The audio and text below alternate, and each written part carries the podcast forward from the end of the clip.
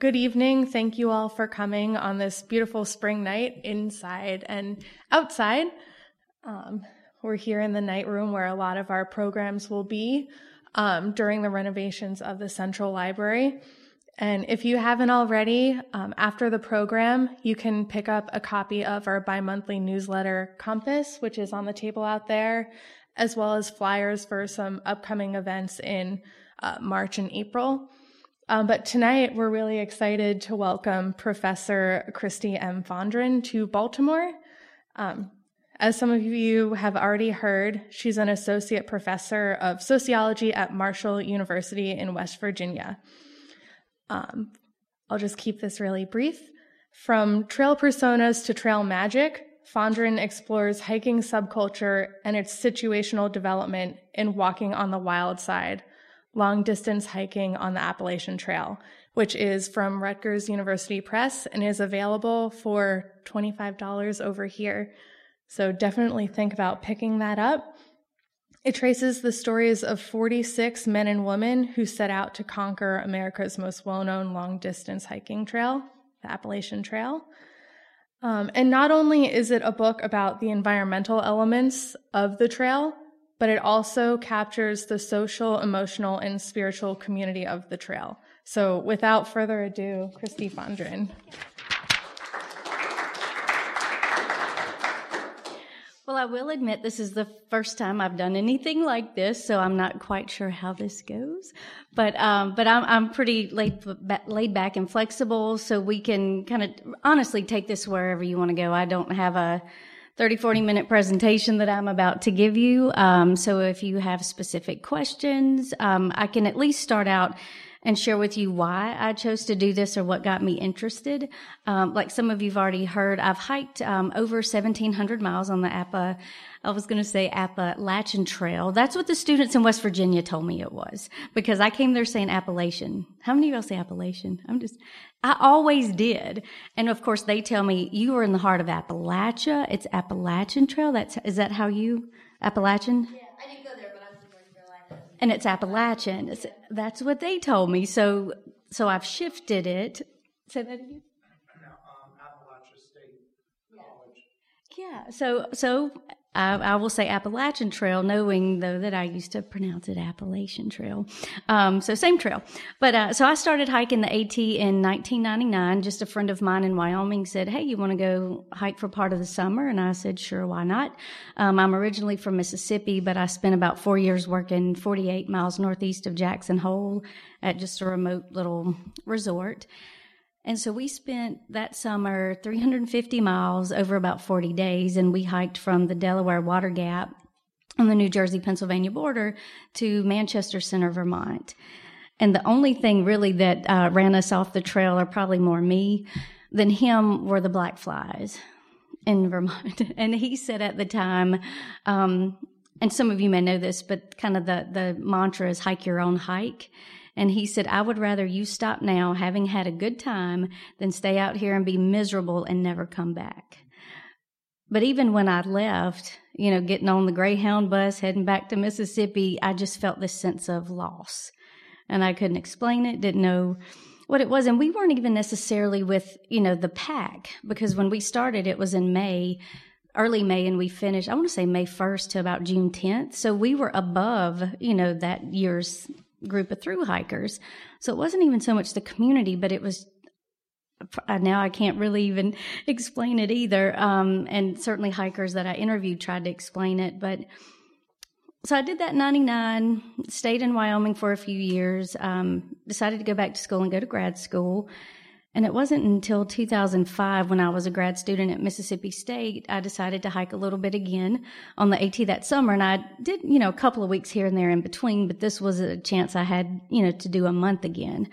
And I thought, well, might as well interview people while I'm out there, um, get some, you know, get approval to do the research and just talk to people about why they're here. I know there's something special about this place and the community. So I never knew that um, it would be the basis of my dissertation at the time. So when I went back again in 2007, I thought, well, I'm certainly going to interview, you know, more hikers. And the other reason, um, other than you know the the social practices and just the ability to come together and form groups that made me want to study this group of people is when I looked at other research that had been conducted on long distance hikers or the hiking community on the AT, through hikers were taken out of the research for the analysis at the end. And I thought, here's a study, and these were quantitative studies, so surveys, people just crunching numbers. I thought, through hikers spend the most time on this trail. They have the most invested in it, you know, in terms of time, in terms of maybe being with the community. Why take this group out if you're talking about place attachment, behavioral loyalty? And so that's, I really wanted to give a voice. Now, they would keep long distance hikers, so people who might hike up anywhere from two weeks to months at a time. Um, they remained because the think section hikers, day hikers, and weekend hikers made up the majority of visitors. So if they're going to say these patterns exist, we need the majority, not the two to three percent.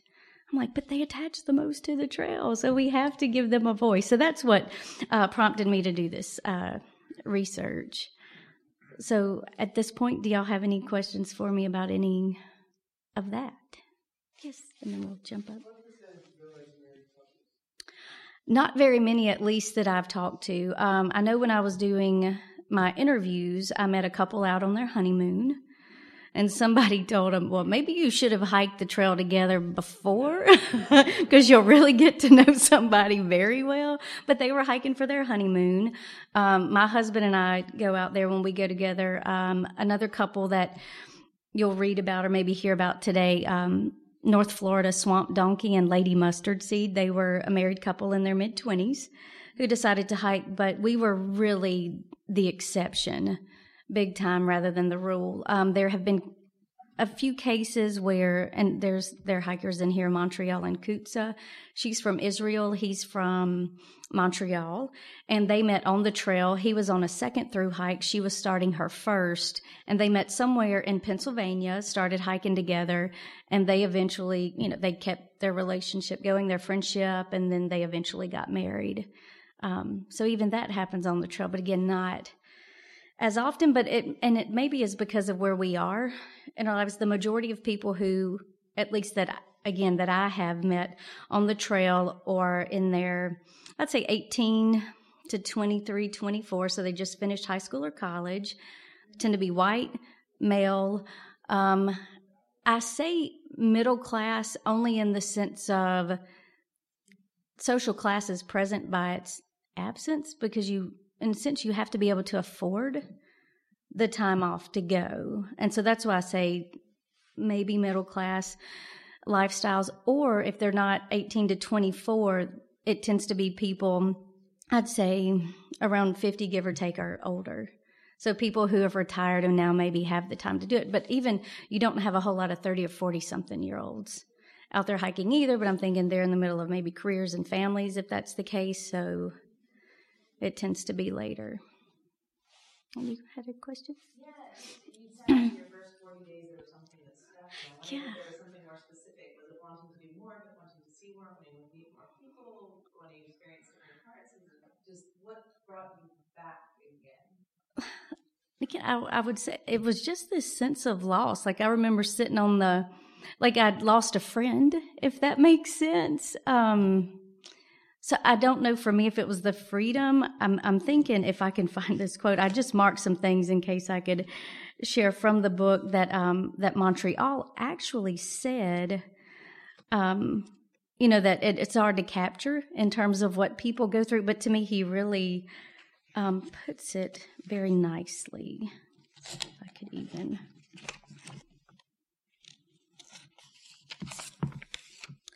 Because one of the things to me that was, like I said, important was place. Because, um, like, at least in sociology, we talk about how the self is formed in relation to other people, but we're also place situated beings. Like, I feel like we form identities in relation to places that are important to us, not just people and that's what we we don't really talk about that in sociology. So, um, so this um, is what Montreal had to say I think this is the quote I want to get to. Um, yeah, like the guy Nimble Nimblewill Nomad who wrote 10 Million Steps. He's doing conferences and people ask him, "Why do you go back on the trail?" And he said that's a question he cannot answer. You feel it, your body feels it, you just cannot say it in words. You ask a lot of two-timers, "Why do they come back?" and they will say nature or this or that, but it's something else that a lot of times you cannot express this thing that you feel. And through that interview, he continued to say, and a lot of times you may not even know it until two or three years later, that all of a sudden there's this aha moment. And so I don't know if that's it, but it, it feels like, I mean, that's a home away from home, really, you know, j- just as part of growing up in Mississippi would be. Um, had a question? What's the percentage of through hikers that they, tr- uh, either they did, successfully did a through hike the first time they tried, or they tried and they, uh, had to stop at some point, but then come back to become a successful through hiker? Um, well, I could tell you for those who start in Georgia, and most people do start in Georgia and hike north. Um, I know the Appalachian Trail Conservancy, after the movie came out, and you may have seen it or read the book, um, A Walk in the Woods, they're trying to encourage people to do alternate through hikes because the tradition is to start south and hike north. Uh, but they're saying do flip flops, start in Harper's Ferry, maybe hike south, then either go to Katahdin and then hike back to Harper's Ferry just to kind of minimize the impact a little bit. But for those who do start and their intent is to do a through hike, about one in four accomplish their goal. And they, they've said, and they're actually talking about doing permits, which they don't do right now on the Appalachian Trail. They do that on the Pacific Crest Trail. But, um, but they're thinking about issuing out a certain number of permits a day um, just because of the impact on the trail. Um, but I've heard even like 5,000 start, 2,500 might make it. I can't remember if that's make it out of Georgia or make it to Damascus. And I've not hiked any in Georgia, but I have heard Georgia is very tough and which is probably a reason a lot of people quit. I think Georgia's about 77 miles, but I have heard there are extreme ups and downs. You don't have a lot of switchbacks, and that's what gets people. I mean, it's just pointless up, down, up, down without any break. A friend of mine told me he lost the majority of his weight in Georgia starting off. so I've heard Georgia's just rough. Um, but then, you know, so half of the people maybe make it to Damascus, and then a lot of your younger people might start dropping off after Damascus when the community gets smaller. Um, and as people have said it to me, the spring break party's over and then it becomes work. And so a lot of younger people will drop off after Damascus, after the big Trail Days festival. Um, and then a guy we talked to in Harper's Ferry that let us stay with him, Bonzo, he's through hiked I think three times now. Um, he said a lot of people that make it that far, the riffraff's gone. He's like, you look like butt, you smell like butt, you're coming to my house. So, um, so he feels like people who make it that far are pretty serious. But even those who make it to Harper's Ferry, even probably only half of those make it in, maybe because of injuries. Um, I did interview one guy who injured himself in Pearisburg, and he said he sat in that hotel for two days trying to get better, just in tears that he was going to have to leave. But then uh, the year I interviewed him in 07, he started over again in Georgia to continue on. And I guess it was probably, I want to say Pennsylvania, I think it was New Jersey where I interviewed him. So he was going on. But, I, you know, in the, a through hike, the Appalachian Trail Conservancy recognizes, and it's on the honor system, so it's self reported that you finished it. Um, but it can be somebody who hikes it continuously in the four to seven months or shorter, um, as the case may be, or if you do it over, you know, a period of longer section hikes. As long as you get the the mileage in, then you would be considered a through hiker. Mm-hmm. sometimes I just go to Pennsylvania, I go to Chimney Rocks and back mm-hmm. down. I mean, everybody that sets foot on the trail have to pay? I think they would only do it at the starting and ending points. And I think the most recent, probably a week and a half, two weeks ago, I saw in the news that it's at Katahdin where they're seriously talking about issuing the permits. So it seems like to me it would be for certainly for people hiking south, but I don't know what that would mean for those who make it that far north, or if you just said, "Hey, I'm going to hike this section," if you would have to do that too. So I guess they're still in the planning stages. I think after the movie um, Wild came out, and you know the book, then there was an increase, a huge increase of numbers hiking the Pacific Crest Trail. They they had record numbers of people starting last year, but also quitting because it wasn't Hollywood like they thought. And but they ended up having two days where they issued permits that were their official starting days, just to deal with the numbers.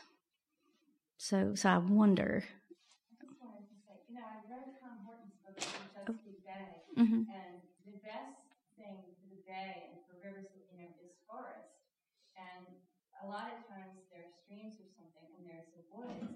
And I always feel like the hikers are actually protecting because nobody's going to say, "Oh, I'm going to develop this," you know, and it's going to cut the Appalachian Trail in half. hmm So therefore, I, I mean, in, in a certain way, it's protective because here's this use that people put, and nobody's going to say, "Hey, I want to make a, a parking garage Right. right here."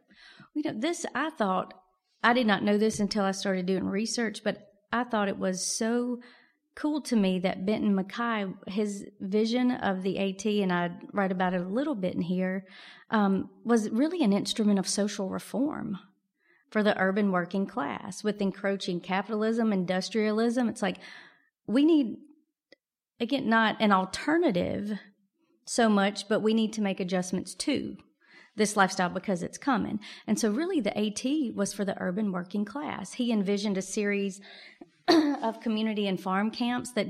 And they were connected by shelters that dotted the length of the trail. And it was a place where the urban working class could go and still experience leisure, but while they were working.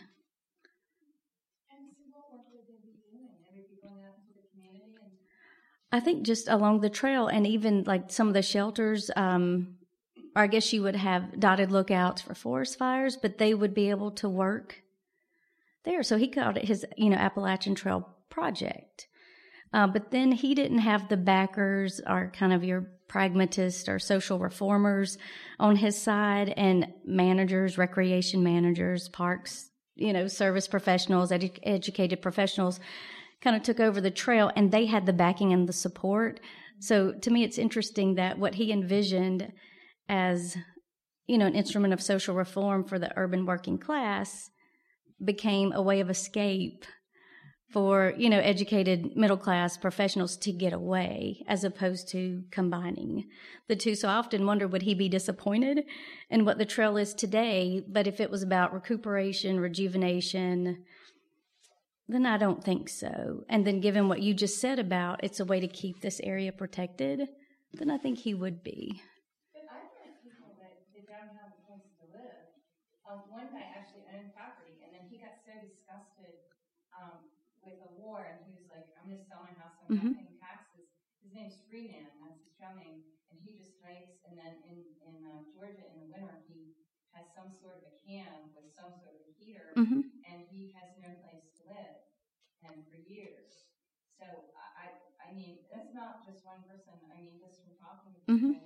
there are people that are kind of like they're not really homeless; they're just hiking, but they don't have, you know, a setup anywhere. There was a guy I interviewed um, named Slack, and he he was in this probably same situation, and he said he wasn't homeless; he was just houseless at the time that this was his home, and so he and he didn't have you know the the gear that other people had, which you don't have to have. I mean, you can like uh, a hiker told me you can hike with anything from Walmart or Osprey or who. I mean, it just takes the motivation of putting one foot in the other. I mean, you can hike it with whatever. But um, but Slack, he was kind of bartering his way. So he made jewelry. It's kind of like, well, I can trade you this jewelry I just made if you can share some of your food. But that was his way of making it through. Can you talk about, um, I haven't read the book yet, but have you, can you talk about, um, how you interview people? Were you actually on the trail? Yes. that was really important to me.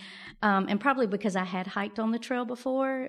um, because I thought, you know, I could have easily sat at a road crossing anywhere and thought every 10th hiker that walks by, I'll see if they have a few minutes to spare. But oftentimes, um, what people tell you in interviews is not maybe always what you see too. So it was good though for me to be able to not only hear what they had to say but see their interactions with other people. And uh, i think too probably that part of that feeling of loss is hiking really is an embodied experience. Your body feels every step you take. So it's not just oh i had this experience i can go home and i have these memories but physically i think you feel that difference when you come home, whether it's the amount of calories you consume in a day, and then you can't do that when you get home. Um, and I've met hikers out there. It's like this one guy had lost, um, I want to say he lost 50 pounds when he was hiking, but when he went home, he gained 70 back. And I just joked with him. I was like, that's why you're back out here, huh? You kept eating like you were. And he goes, actually, yeah. So, so, I mean, so your body feels it. So I think that was an important part um, for me to have more than that just one interaction and asking those questions. Um, so I would interview people. it might be at shelters in the evenings. At trail days was a good opportunity for me to interview a lot of people, especially if I was hiking above the the crowd. Um, that gave me um, I needed to be where the people were, and then just um, observing them. Because another thing that surprised me was hikers say we're all equal. Prince and Popper are the same you know, the trail levels everybody, trail names help provide that leveling of everyone. Um, you can create a new persona, be who you want to be. Nobody has to know, but the same clicks that are here in society show up out there. Um, it may just be, um, well, actually, I think I'll just, like I said, read from here as much as I can if I can find it. Kutsa um, gives a really good description of the different types of hikers. I can find her. She's in chapter 5.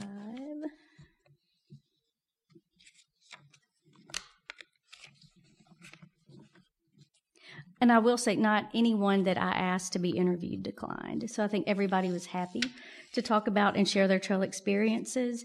And interviews lasted anywhere, um, shortest was probably 30 minutes to an hour and a half.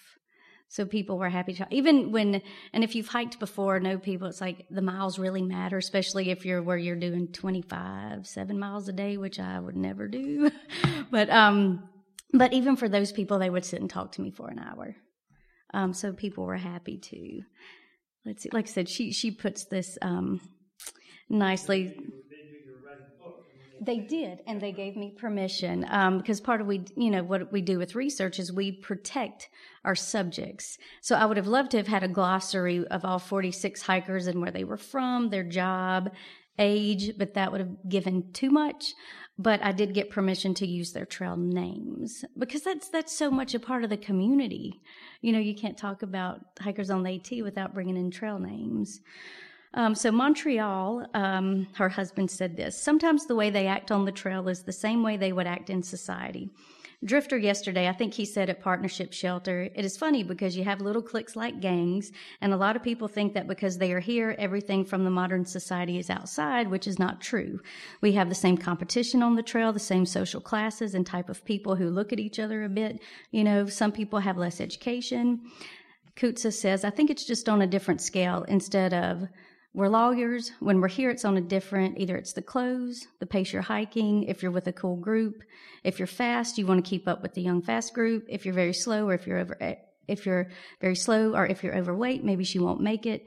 If you're slacking, if you're whatever. If you're not going straight and you're going to flip flop, that's a different kind. Purist blue blazers, yellow blazers, all that I think kind of puts it, it's a different language, but it's the same exact judgment almost, I think. So to hear them say, "Oh, Prince and Pop are the same. Everybody's equal," it's like, mm-hmm, because there's still those divisions. But I, I will say this: um, I don't think there's a lot of. So I was going to say a lot of tension, or like judgment, or value judgments. I mean, you have your hiker hierarchy with through hikers at the top, and again, this is just based on use patterns. Um, I'm not elevating through hikers. But you would have through hikers, section hikers, weekenders, and then day hikers. Just again, no value judgment, just different approach to hiking. But then if you take your long distance hikers, so your through hikers and your section hikers, they are further stratified as a group based on what she was saying if you're a purist. And so a purist would be somebody who thinks you have to hike past every single white blaze to say you've hiked the, the trail. So if you went a side trail or you yellow blazed and did a little bit on the road, you can you cannot say you're a through hiker because you did not hike every part. And that's when the well hike your own hike. You've got to do it the way that's best for you. Um, a blue blazer would be somebody who again would hike maybe that side trail. So if there's an area that could be pretty steep, maybe dangerous, maybe you just don't like heights, they might have a side trail so you can go around that part. Um, a purist would say that's and so this one hiker I interviewed said the minute she found out what a purist was, she intentionally went back and did a blue blaze trail just so she would not be identified with that particular group. um, so, so that's where you do see maybe a little bit of judgment. Um, there, I'd never heard of a pink blazer before. Has anybody else heard that term? Um, I thought, again, coming from sociology, I heard the term in 2005 that TV Ted was pink blazing. I thought, oh, okay, so he'd been taking rides or looking to hitch rides from women. So I thought that meant in terms of his masculinity, he was cheating. So as a way to demasculinize him, they called him a pink blazer. That's what I thought they the person meant. So 2007, somebody mentioned pink blazing again. I was like, what is that? And I was told that's guys who come out there to chase women. Not the place I would expect that to happen. that it would be like a club environment, you know, or something. But there, um, I did interview a lady. She was 63 at the time. Her trail name was Sweet 16 because she wanted it to symbolize youth and, you know, kind of the fountain of youth. And that's why she was going. She did say three young men had been following her um, because on the trail, if you're not familiar with this, they have um, journals that they leave in shelters or whoever takes care of the shelters. You can write in, you know, sweet 16 in for the night and anything else you want to share. People will tell jokes and leave the punchline, you know, two shelters down the way or talk conspiracy theories, just all sorts of stuff. And, but these three guys had been trying to catch her. And when they did, they're like, oh, you're sweet 16. We'd been trying to catch you. So I guess it does happen. Um, but that, but that's kind of a new term. I've even heard it, uh, more on websites and stuff or blogs that people write of green blazers. I guess people who are just smoking it up and getting high the whole way. I didn't hear that term when I was interviewing people, but um, so just your variety of hikers. But I'm trying to think flip floppers, like I mentioned, um, slack packers. Are y'all familiar with that term? That would be another one somebody might say, well, you didn't truly hike the trail if you didn't carry your whole weight of your pack the whole time. But a slack packer would be, um, so you have an opportunity to get a lot of miles in and you might be staying at a hostel in town and somebody says, well, you know, you can leave your bag here. We'll drop you off at the trail, take your, you know, day pack or a fanny pack, some food and water. And so you can get a lot of miles in without the weight of your pack. And then you just eventually end up back with that person and then they'll take you up the trail that much you know further to get you back on.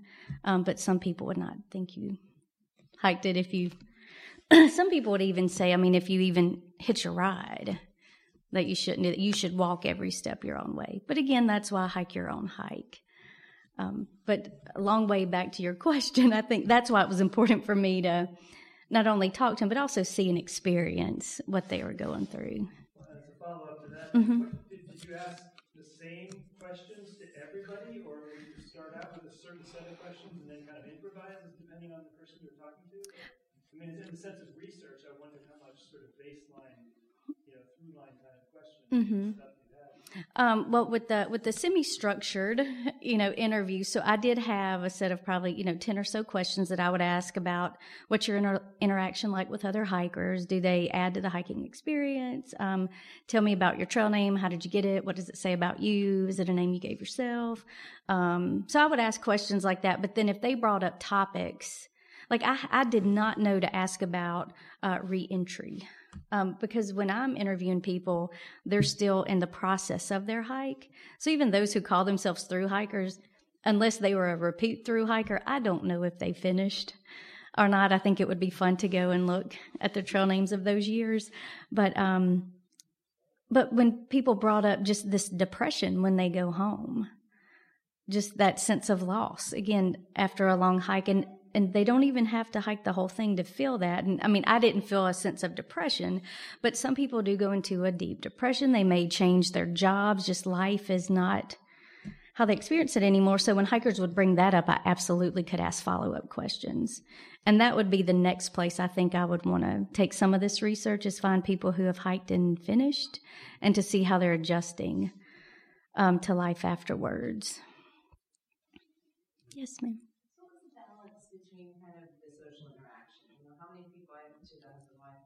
mm-hmm. people are heading together versus just people who packed up versus people who really wanted a solitary type of hike? What did you find? Um, like even so i'll say when my husband and i hike i mean first time he went he was complaining and hurting and i thought you make me forget why i even like coming out here. So i will say women can be less nurturing and emotional on the trail but um so you have plenty of time because you hike at different paces. So i think when you want that alone time you easily have it. Um, but then many hikers tell me they like that during the day to have that time to think um, and just sort through them through some things, maybe the reasons that brought them out there. But with the shelters, our camping at night, water sources, they're those social centers. So so you're you, are you are still not alone. Um, so you, but you can choose if that's too much for you, then you can camp in other places. Uh, but a lot of people will be drawn to the shelters for that little bit of interaction um, which can also be provided for, I will say, by trail angels. So people who show up to give trail magic to hikers and maybe they're former hikers who know what somebody's wanting at this particular place. Um, so they'll set up and I mean, it can be elaborate spreads of food. People have hauled kegs, bottles of Southern Comfort whiskey, stuff to make quesadillas. I mean, all sorts of stuff. I mean, that you could imagine. But um, so even trail angels can provide that interaction. But I think little traditions like the half gallon challenge. If, are y'all familiar with that? Um, if you make it to Pine Grove Furnace State Park, that's the official halfway point. Um, psychological halfway point is Harper's Ferry. People feel like they've made it halfway, but it's actually in Pennsylvania. And at the Pine Grove Furnace store, you can purchase a half gallon of ice cream and you just eat it as fast as you can. we didn't do that because we did not feel like we had the appetite. And the guy we stayed with in Harper's Ferry told us if we did that, um, just be sure we had a whole lot of toilet paper. Afterwards, we're like, well, we'll just split a pint.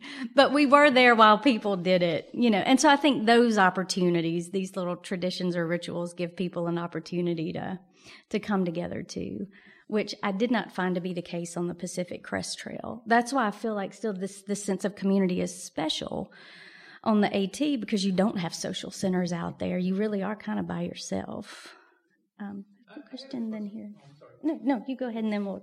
Um, I'll just be brief. Mm-hmm. Um, I've heard too of before where some people what they'll basically do is they'll mail food stuff. Oh yes. Points, mm-hmm. And then just pick it up, like post offices are nearby or that kind of stuff. So I didn't know if you heard any of that or people expressed any of that, you know, the stuff. Yeah, people do it both ways. Um, here on the East Coast, you're really close enough to get off the trail into a town to resupply. Um, we always shoot for a five to seven day uh, food supply. We always carry an extra day because you never know weather and stuff like that. But um, and we we try to find places that are a mile or less off the trail, but also that would have a place for laundry or um, maybe a, like a hostel where we can stay if we needed time in town. Uh, but certainly you could hitch rides further, 10 miles into a town if that's what you need. Um, would, maybe it's half and half. I, I, wouldn't know what percentage because it's not necessary. But some people want to go ahead and plan their whole hike all the way through, so they will send those mail drops. Um, did you have a question? I was wondering, you were talking about the, the shelters or the water sources. Mm-hmm. They sometimes get the shelters. Oh, absolutely. Um, and then too, you may have groups because even when I've hiked, we try to be a little bit ahead just for that reason. Uh, we like shelters when it's raining, so you can get in and out pretty quick. But even like you might have a Boy Scout troop out there, so even if it's not other hikers, it's still close enough, you know, to to the population that other people uh, might come out. Even shelters that are close to a road, like maybe a mile or two in, it's not unusual to have, you know, locals maybe come out there. Um, the ones that are close to road crossings tend to be the ones that are not as in not in the best shape, might have mice or I don't want to say rats. Hopefully, nothing that big. Though somewhere in uh, Virginia, we, we could hear them running up and down right by our sleeping bag. So then, then you might want to stay out of a, a shelter in that case. But they can get overwhelmed, and most of them are set up to only sleep six to eight people, and it's first come first serve. Though I will say, with the exception of the Smokies, um, people go out there because they don't want to be regulated. They want freedom. Do what I want to do. Don't tell me I'm not punching a time clock. But in the Smokies, um, you have to make reservations. So there is a permit that you do through there. And section hikers, day hike, well, section hikers and weekend hikers are the ones who get preference. So a through hiker, if they show up, they don't make reservations. So they can't really set up their tent or set up in the shelter until the shelter gets full. So they feel like they're too regulated through their given their reasons for wanting to be out there. Maybe they're having this wonderful mountaintop or spiritual experience somewhere. They want to stay longer, but you have to be where you said you were going to be. So they felt very regulated. Um, trying to think of a specific example. Um, so let's say the Shelter's not full, but it's still not too late yet, so there may still be some section hikers coming through. So the through hiker can't set up anywhere until it's full. So let's say finally about 10 o'clock, they figure these people aren't coming. So I'm just going to set up in the shelter. If they show up, that person's got to pack their stuff up, get out and set up a tent. Or say they set up a tent because they're like, I'm done. I'm tired. I've hiked 20 something miles today. I just want to eat and go to bed. Um, if the shelter doesn't fill up and ridge runners come through, then they have to pack up their stuff and get in the shelter. So that that's the part. If any hikers begrudge any part, it seemed to be the the regulation through the Smokies. Mm-hmm. Basically, the section hikers, they hike, they reserve to stay in the shelter. Mm-hmm. The hiker, basically, maybe all the spots are reserved, so the through hiker doesn't really know. Exactly. And that's the frustrating part. So they have the ridge runners that come through checking, and we'll tell them, get out. Why do the ridge runners, if they're all set up in a, a tent, why do they force them then to go in I know. That that's their park policy. I, it makes yeah, and that's that that that's why I think it's frustrating. It's like we came out here to get away from all that, and here we're being regulated. Mm-hmm. I think you, yes.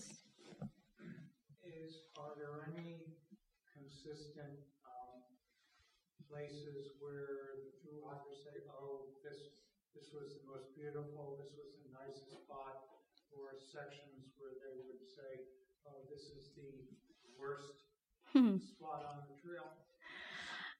In general, I think some of the worst is just when you're on a ridge for so long and in a green tunnel where you've climbed and then you've gone for so many days where there are no views. I think can, people can get kind of down. Um, hikers, some hikers have told me they get the West Virginia blues. And when I interviewed somebody, because that was something that came up in an interview that I didn't specifically ask about, and he said, Well, I've never heard of that, but now that you've mentioned it, I hope I don't get it. But up to Damascus, you've hiked about a little over 500 miles once you're in Virginia, you're in Virginia alone for about 540 miles. So here you've been, you feel like you're making progress, you're clicking off states, then you're there. Some Virginia blues could get to some people, though there are some of the prettiest places in Virginia, like McAfee Knob, the, the picture that's on, um, if you saw the A Walk in the Woods, that overhang. I mean, that's in Southern Virginia. Um, so that certainly is one people talk about. Uh, Grayson Highland State Park is also in Virginia. You, have you been there? Yeah. there are feral ponies out there, and they will come up to you. And the rock outcroppings up there are really cool. Um, some people have likened it to the like boulder fields in Montana. I mean, it, that is just a really pretty area, and that's the section I actually take my students on. If I do a summer class, we go to Grayson Highlands so they can see the ponies, see that area, and then we hike south into Damascus for trail days so they can be with the hikers there. But um, but that is a place that people talk constantly about. Um, certainly Maine. I mean, I've heard for the again those I interviewed mostly were in the progress of hiking, and unless they were a repeat hiker, hadn't quite been there yet. Um, but just talk about that being some of the the scariest parts, um, going through like that 100 mile wilderness area in Maine toward the end, um, and some of the different climbs or through the rock crevices might be difficult. Um, Blood Mountain, I've heard um, in Georgia, is awful and the people dread Blood Mountain coming up because of the climb. And I don't know if it's true, but I have heard that Blood Mountain is no longer in the guidebooks because people dreaded it so much. They just didn't want you to know that's what was coming up next. so they kind of removed that marking. Um, oh, and in terms of other places where there can be some tension, um, Erwin, Tennessee was an area that I guess some of the land maybe you know the trail in some cases can go close to people's homes or through their backyards almost and so in Erwin, Tennessee, if anybody had a bad experience with locals, it tended to be there. I mean, little kids on the school bus were yelling at some hikers in 2005, hiker trash, get a job. Um, so there's just some tension between the locals and the hikers because they don't understand their reasons for a hike and They might, hikers perceive that they are viewed as you're lazy, you don't want to work, you don't have a job, here you are on a permanent vacation. I'm out, you know, I'm here working my tail off. You're out there having fun. So there can be resentment. And back in the 80s, I heard tales of fish hooks being hung at eye level, again, around this area in Tennessee. Um, again because they were trying to keep hikers away. I mean, I have never ever since I've been out there seen or experienced anything like that. Um, that was one story. Oh, and that a water source was contaminated um, because they did not want hikers around. On the flip side of that, though, I would say Southern hospitality. Um, you seem to have a whole lot of trail magic provided to you in the South, but I think it's probably because you have a ton of people who start in the South. People are aware of the trail, and as they head north, the community gets smaller. People drop off. Maybe people aren't as aware. At the same time, it also could be that some are a lot of the trail angels are, are view themselves as missionaries, or they're part of denom- you know religious denominations, church groups, RAs, GAs who might be leaving stuff out. So maybe that too is why though that trail magic is more often given in the South. Um, if it's a way of proselytizing, I suppose. so, so, but again, I've I've never heard of cases like that of trail devils or people trying to sabotage the trail experience. Um, my experience has been nothing but positive. Um, the trail restores your faith in the goodness of people. I mean, you are trusting complete strangers. You don't know anybody's name, real name, unless maybe you get to know them longer. You mentioned mail drops. Uh, one guy interviewed said he had been hiking with this guy for three months and didn't know his name. But He knew him by his trail name. And then when they get to the post office for him to pick up his mail drop, they ask for his ID. he hands it over, and he, his buddy looked at him and was like, "Dude, your name's Tom." It's like for three months you just did not know, and it didn't matter. So it's like you totally trust people. I mean, you just you hope for a ride, you you take it. You, you never second guess it. Here, I would second guess anytime. You know, somebody offered you a ride even when you're not looking, but the only place I would say to be careful would be road crossings or, um, you know, when you're in town. But on the trail itself, people say, Would you carry a gun? I wouldn't. I don't know why anybody would. Yeah, exactly. yeah, every ounce matters. You start shaving it off. I mean, the first time I went, my friend was like, "Let me see what you've got." It's like, why do you have that? Why do you have that snake bite kit? Well, I don't know. Pennsylvania has snakes, so I've heard, and that's where we're going. It's like, throw it away or mail it home. You're and if that were to happen, chances are somebody's going to come along, or you're close enough to be able to get where you need to go.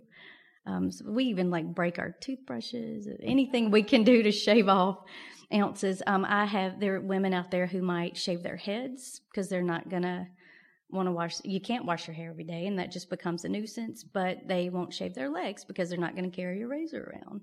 But then you have others who will kind of keep those um, comforts, I guess, and maybe do that. Can, can I, if you know the mics, share one more thing? Sometimes with the scouts, what they even do is they do a skit where you have two of the guys. You have one guy camping as light as possible. We could just thinking about that. And the, the Mhm. broken off toothbrush is one of the things Yep. that some of the long distance, you know, ones who do longer distance hiking will do. And the other one has all the other kind of stuff dragging along you could never carry Mhm. and all like that, just to show how visually, and, and the boys really get it too. That was the coolest thing. They see the Uh-huh. difference, you know. And I think a lot of times it's your section hikers who probably do carry more than what they need, or at least that's what the through hikers have told me that they learn how to really shave off the weight and what they don't need. Um, but yeah, every ounce matters. Th- one time I heard a rule of thumb is your pack should be about a third of your body weight, but then some are telling me no, their packs 10, 15 pounds tops. But then it depends on how many days of food you're carrying and stuff like that too. Yeah, this is going back a while. You were talking about people who have been on the trail a while and then they're very sad. Mhm. Um, I think there's something about the woods, Mm-hmm. um, even if I'm in the woods for an hour. But I did wonder, do you have any idea how many of those people and end up kind of going back? Um, it seems like I mean, Drifter is one person I interviewed in particular who kept coming back. And even if people can't do another through hike, they still go back. Either it's to give trail magic to other people, but it's still a way to stay connected in some way. Or maybe it's the section hikes or a 500 mile piece that they want to do again. But it just seems like they, I mean, I would say more people than not that I interviewed ha- had been back for some reason because there's just something about it. And that's why I wonder when you have these other trails, anywhere else you could go, you keep coming back to this one. And um, I won't take the time to find it, but like Res Dog, for example, he uh, fought in Vietnam. It was a war he opposed. And he he was out there uh, for a second through hike when I interviewed him. If not a through hike, another big section. And he said it was in Virginia, walking by the Audie Murphy Memorial, most decorated war veteran. Um, a plane crashed around that area, so they have a monument that they've erected. And he said it wasn't until he walked by that because he was trying to. I think his dad had just died. And he was trying to just resolve the feelings he had for being in a war he strongly opposed. And he said, when I walked by that, I realized he and I are brothers. And whatever it was about being out there in the woods, he said, I finally came to terms with what I'd been through that day. But, and he was one, even in our conversations, he wasn't so much talking about, I guess, spirituality, but he's like, out here, this is my cathedral. So it was like this, um, kind of just restorative kind of experience for him. And it seems like I find that for so many people. Um, it's that it really is like a religious pilgrimage, right? You have that conversion, that renaming that you go through. You're totally split from the society you know. Then you have these new relationships. They end as quickly as they start. But then um, you can meet somebody who you didn't know, but you find out you shared that you have a trail experience together, and it's like you knew that person forever. Uh, It just has that weird connection for people, but I think it's because they know what other people have been through. And I think, too, some people probably go back searching for what they found the first time, and that they may not always find that either.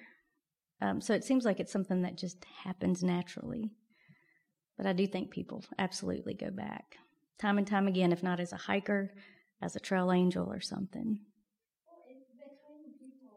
Well, it's the kind of people already, when you just go anywhere on the trail, the kind of people who go on the trail are the people you meet, and they're just a certain kind of people, and so for the most part, it's really good. hmm I mean, it would be different if you went to a dive bar. You might have meet some other kinds of people who wouldn't be the kind of people that end up on a mountaintop.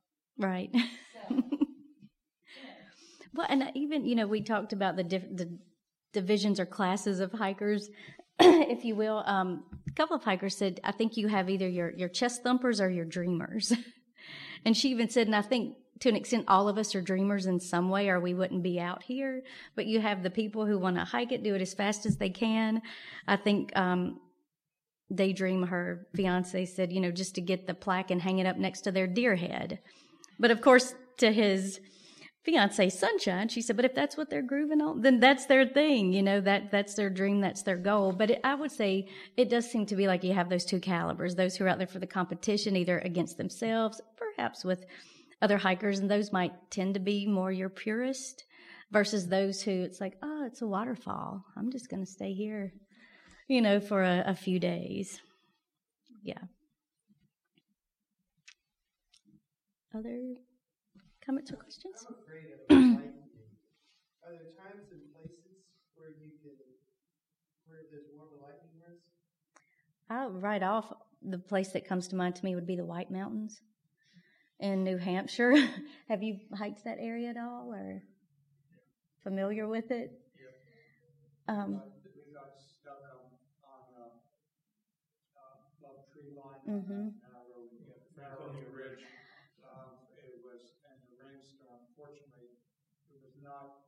not lightning, but very intense rainstorm, strong winds, and mm-hmm. as well could have been lightning as well.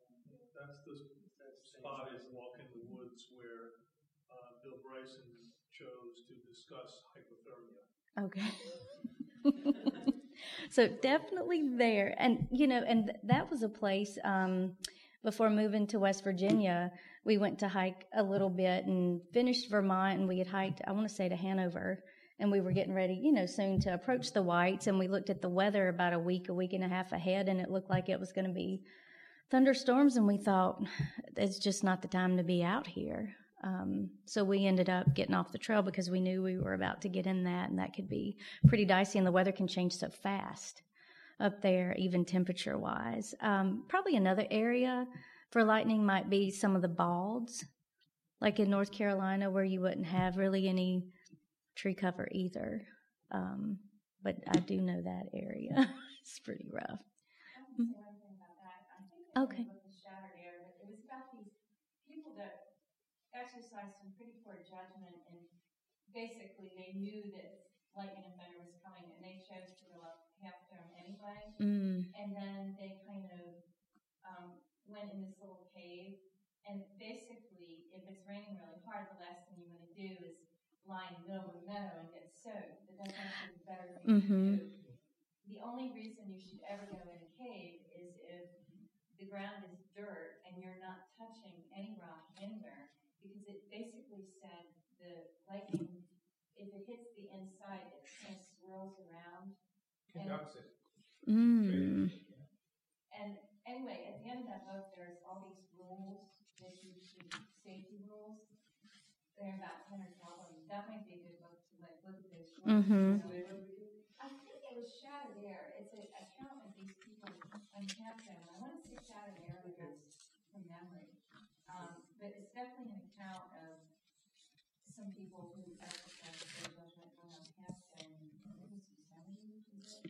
yeah. Mm-hmm. Um, and that's actually a place where lightning is very dangerous. Anyway.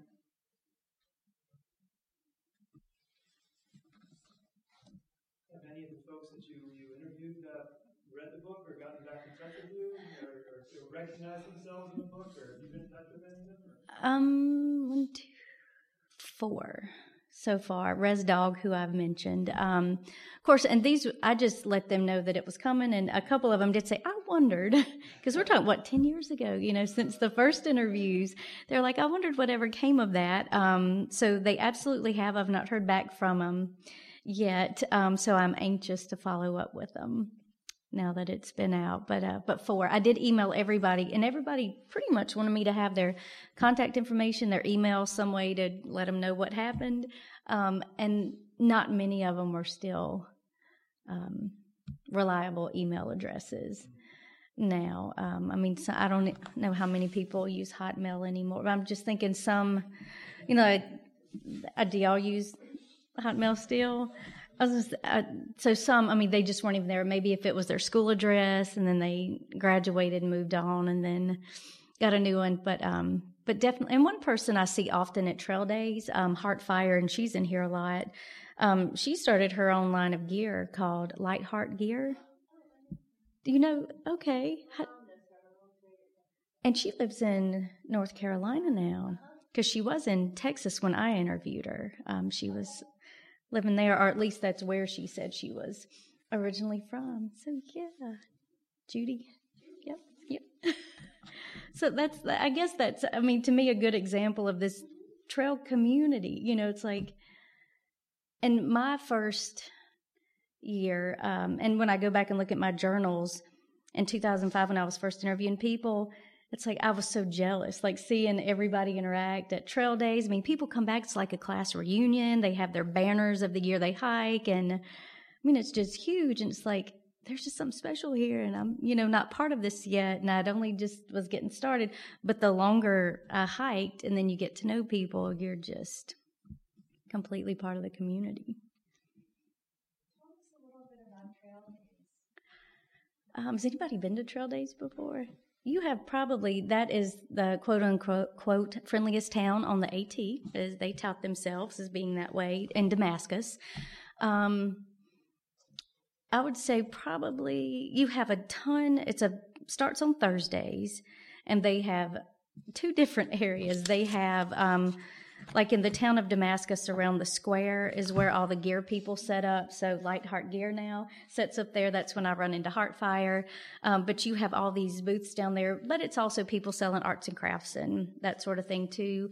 Um, there's in Damascus, there is a Methodist church that runs a hostel called The Place that's got probably eight, enough for eight, maybe 10 people to sleep in bunks and rooms spread out. So that's a good place for showers when you first come into town. And if you want to stay in town, you can pitch your tent all around that particular area, or you can go to Tent City, which is an oddity in and of itself.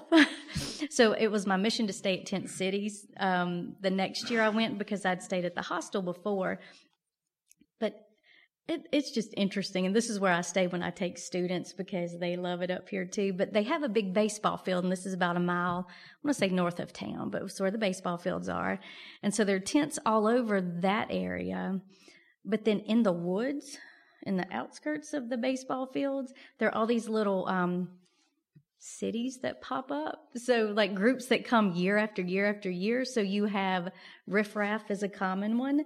Um, you know, you're at riffraff's little city uh, when you see the skull and crossbones or the Jolly Roger flag, and you have to yell riffraff, you know, to be able to go into their place. Um, then you have like Butthole is another one. Um, Pound Town is another one, and they were known a couple years ago for playing um, beer pong and poker. They had tables set up out there. So that that is just an interesting place because there are all these different personalities. Um, Riff Raff has a mayor who will greet you, and he was in a um, overcoat and tie and little hat. And so these are people who have hiked before as well, who come back year after year and set up out there. And they usually start maybe even setting up a week before trail day. So that's kind of they have drum circles up there all night long. Um, so again, people will make their way back and forth. But during trail days, they have, um, I would say, some workshops probably, like the Nimblewill Nomad. I think has been before and given talks about some of the different hikes he's been on. So you have that. You have, um, like I said, the hiker parade, which I want to say is on the Saturday of trail days. So people get together, they make banners, they hike through, and then the current year's through hikers are at the end. Uh, but they have, you know, the Miss Whatever County. So, I mean, it's your kind of traditional small town parade, but then the big parties with the hikers. And used to, what they would do um, is have a water balloon fight. And actually, that starts this book, so I can read you the description of what that um, looked like to probably give you a better sense. But here's, I mean, there's some pictures in the book, so that's the big water fight going through Main Street in Damascus in a hiker trash uh, year of class of 2001, you know, coming back together, going through. Um, but Lady Mustard Seed talked to me a lot about this. Um, on a cloudy day in the middle of May in downtown Damascus, Virginia, the atmosphere was ripe for battle. The lightning and thunder had passed. Just a few raindrops remained, softly falling on us and them. It was us against them, always us against them. Men and women, young and old, lined the sidewalks surrounding Main Street, winding all through downtown, around the corner, and over the bridge and beyond. They were armed, we were armed. It was time. They knew it, and we knew it. In the beginning, it seemed almost peaceful. Some of the local citizens of Damascus appeared on their porches as we, a mighty mob of hikers, made our way down Main Street. It wasn't long before the first shot was fired a water balloon. Then came the full on attack. Water balloons, water guns, super soakers, and even the occasional water hose. It was total chaos. Hikers left the parade temporarily and playfully fought with locals in their yards, all the while pelting and being pelted with weapons filled with water. Lady Mustard Seed, a 26 year old hiker from Florida, described this event as, quote, a retreat to childhood and the rowdiest thing she had ever experienced in her life up to this point. Children were screaming as they aimed water guns and sailed water balloons toward the mob of hikers. La- laughter filled the air.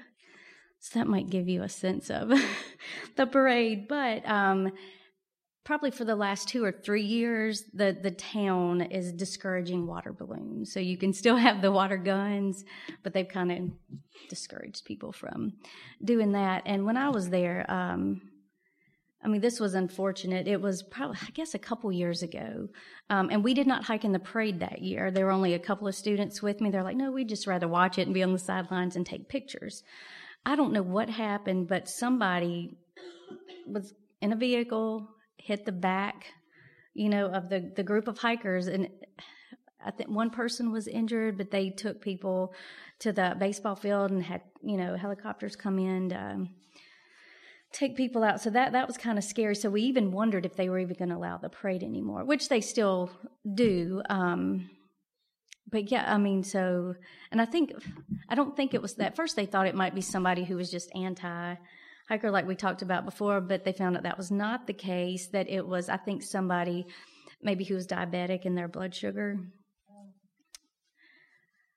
got off and so they it, instead of braking they accelerated but you did see again that community of hikers come together and pretty much lifted the car up um, i mean it wasn't on somebody but it was over her but they i mean rallied together to do what they needed to do um, in addition to the, the hiker parade, uh, which they still do, like I said, we thought they might cancel that. Um, they have a hiker talent show which is hilarious. So if you have a talent or you want to, well, you don't even necessarily have to have, I say good talent in the sense of trained, you know, singing or music. um, you could just about get up there and do anything. But so you have some crazy acts with, um, all sorts of stuff. You know, people cross dressing and singing or wearing, I don't remember what the guy did, but he had on a diaper. Um, and he sang some song. Again, I can't remember what about. I think it had to do with maybe hygiene and pooping in the woods or something. But you get all sorts of stuff. So the hiker talent show is very entertaining. But then you do have some legitimate, you know, talent in terms of you know the performance and what people do. Um, but that's always a good time. Um, but then they have all these people set up. So they have music at night downtown. They have um, any number of gear suppliers. I would say in that town of about 18, 814 people, there's about 10,000 people the weekend of trail days. And they have, for hikers that come in, uh, you will have maybe a medical area. So if you have blisters, you want to check your body fat, weigh yourself. If you have anything that needs to be patched up, you have people there who will provide that service free. You have people, um, and I say people, the group that does that, they are from a church that come every year, so that's their mission. Um, up at Tent City, when we got there, um, people said, Do you have any gear or clothing that you need repaired? There were some people sewing over here that would fix anything that you needed repaired. Um, there was a church group, they were a church group. There was another church group there that had mobile showers and they did our laundry for us. What? Are you kidding? They're like, no, just write your name, your trail name on your bag, come back in about three hours, and we'll have your laundry done. Do you want a shower? Like, yes. so, I mean, so trail, trail days is fun. But and a lot of people will hike back or hitchhike back if they start early and are ahead of the pack, then they'll still come back for trail days because they just don't want to miss it. Or after they finish, come back year after year that's definitely a crazy time. That's why I say maybe the spring break party's over after that point, and then it becomes work. Any other questions? It. Oh. Mm-hmm. And they had a lot of programs. Like they had about a 20-minute black and white video that showed um, making the Appalachian Trail in the beginning it was all in black and white. The women wore these long black skirts. Mm-hmm. And, um, the trail is measured. There was this little thing with a wheel when you could roll it along and it would measure distance. Well, they'd be in the middle of the woods with all these trees everywhere, and they would take what like almost baling twine and wrap around a tree and then stretch it and then wrap, and that was like here's the trail, and then hmm. they called them loppers, you know, kind of, you know, and they just showed them kind of bushwhacking and apparently the reason they made this video was um, to make sure that the Georgia Trail Club and the Maine Trail Club knew the correct way to make a trail. Oh goodness. So this was supposed to be instructional so that they could do it right. Wow. But um, apparently they kind of started making the trail and it was supposed to meet. Um, but they hmm. all, and there was some through hikers that gave like lectures and stuff like that. And it was really cool. I don't know if you know of any other programs like that where there are sort of seminars and different things. Um, ALDHA each year they have their annual gathering, um, the Appalachian Long Distance Hikers Association, and there's an ALDHA East and an ALDHA West, and I'd probably say ALDHA West though is more PCT people, but um, but they have their annual gathering every year in September or October, and I went this year for the first time, and they absolutely do probably more workshops, more sessions like that even how to hike, more advice giving if you're planning on doing the PCT or the CDT or you want a triple crown or what are the similarities and differences.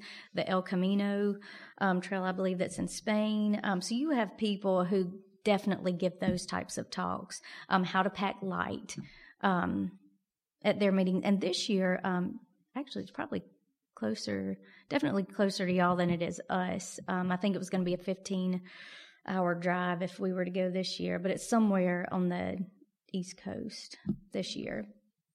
So if you were going to hike the following spring, you go to this and kind Oh, mm-hmm. Absolutely. Um, eh, because somebody asked me if this was a how to book.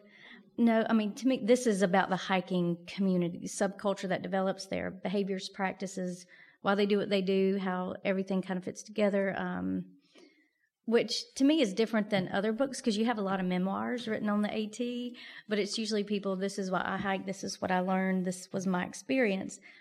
This is theirs and that whole community that kind of develops among hikers as they hike these 2,000 miles. Um, but yeah, I, I, that would definitely be a place um, to start for sure. Association, ALDHA, A L D H A. Absolutely, yeah, yeah, you'll find it easy. And they have a, if you're on Facebook, they have a Facebook page. And that's another, if you are on Facebook at least, um, there's Appalachian Trails, Appalachian Trials. Um, I think there are two Appalachian Trail ALDAs on there. Um, so people are giving advice all the time. And, and I see some disagreements and hmm, on there sometimes too, which I'm thinking this, but I, this community usually doesn't seem to be that way. But some people just think they know better in their ways the the right way. But uh, but a lot of advice if you want to ask for it for sure. um, they made this movie Leave No Trace, mm-hmm. um, and they just had you know kind of do's and don'ts. Like you know, it's better Mm-hmm. And so they, they hired this guy to play the doofy guy that just do anything wrong. And he's like, "Is this a good place to build a fire?" And it's like in the middle of the trail, and like, "No, no, no!" And he's like throwing plastic on the fire. so they just had some of it was pretty strict, but just mm-hmm. how you would minimize your impact on the environment and also be courteous, like not making a lot of noise and right. people wouldn't commune, and you wouldn't be like having a boom box and so on and so forth. But um, it was a cool movie. It was sort of fun. Um, and I think you can probably, it's on YouTube. It's like something about Leave No Trace. Hmm. But they were showing it like, when you went into the ATC, and that's the Appalachian Trail Conservancy, mm-hmm. they were kind of broadcasting it. Okay. You know, I did notice just the 100 mile section we did in Oregon last summer. There is more trash from what I've seen. Uh, people seem to care more about leave no trace out there. At the same time, there's way fewer people, you know, who are attempting that hike out there. Um, but you definitely do see that difference. I wonder if that's why they're trying to push and promote the leave no trace principles more with the number of people who keep wanting to hike. We've been having a really great conversation for this past hour, but I do want to give you a chance to rest a little bit and give people a chance to get the book. Mm-hmm. So maybe we can shift the conversation to signing and getting the book. And thank you all very much for coming tonight. I'm glad we were able to talk about this. Yeah. Well, thank you. Yeah, thank you all.